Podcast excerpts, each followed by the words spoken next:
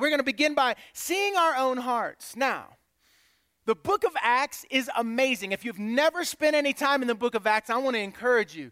Maybe even before you leave here this week, try to read through the book of Acts, at least the first 16 or 17 chapters. The book of Acts is amazing because it tells us about the, the, the unfolding of the, the growth of the church after the death and resurrection of Jesus. And the beginning of the book gives us a hint of where the thing is going to go. Now, Jesus has risen from the dead.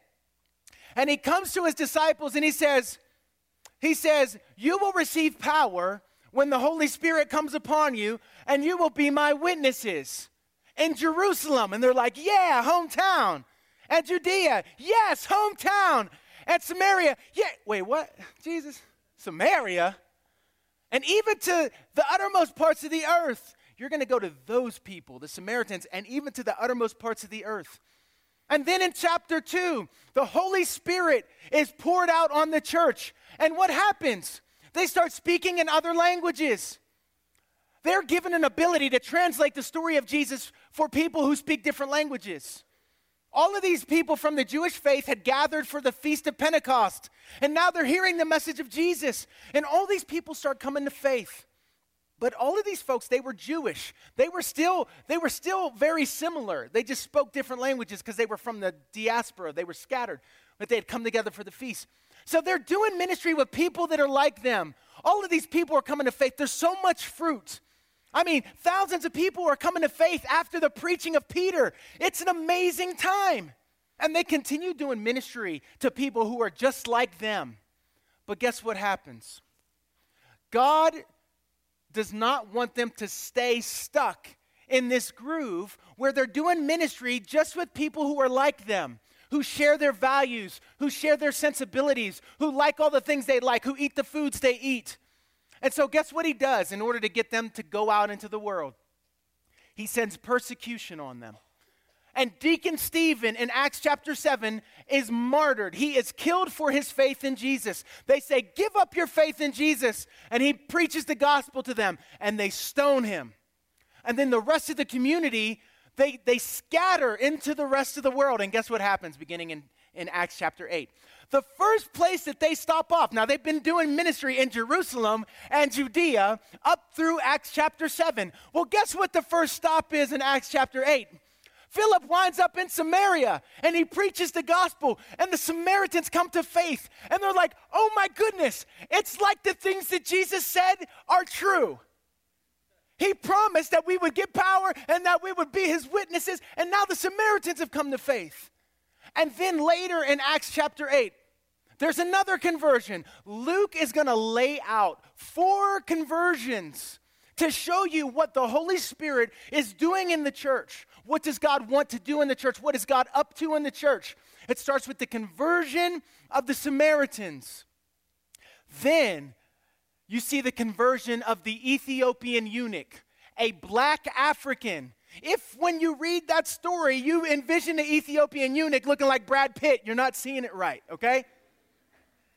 This is a black African. He's a high achieving official. He's way up. He's a powerful man in the world.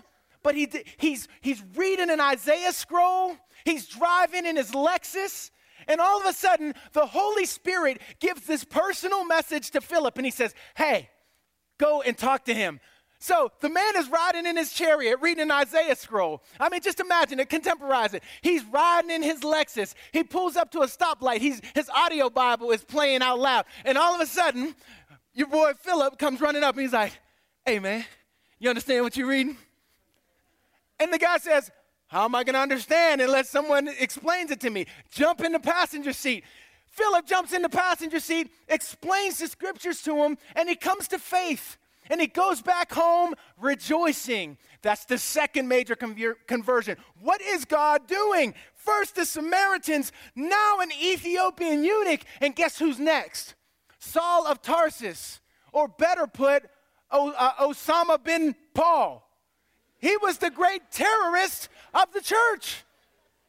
They were terrified. He was using all of his intelligence, all of his power, all of his energy to try and have people who believed in Jesus killed or imprisoned. and he is he is knocked off his high horse by Jesus. Jesus appears to him. The great enemy of the Christian faith becomes the great advocate of the Christian faith. That's the third major conversion. And now, our text for this evening is the fourth major conversion in Luke's story. He is a centurion, he's a Roman, he's a Gentile.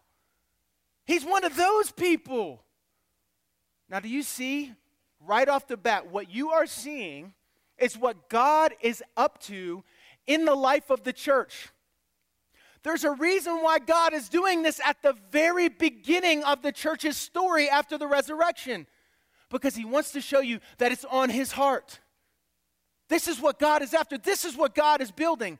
This is what God is doing. This is how He's moving among His people in order to form a new community. In order to form a new community. Four major conversions, but what I want to I want to suggest to you that's, that's recognized by New Testament scholars. Four major conversions that show you the direction that God is taking the church.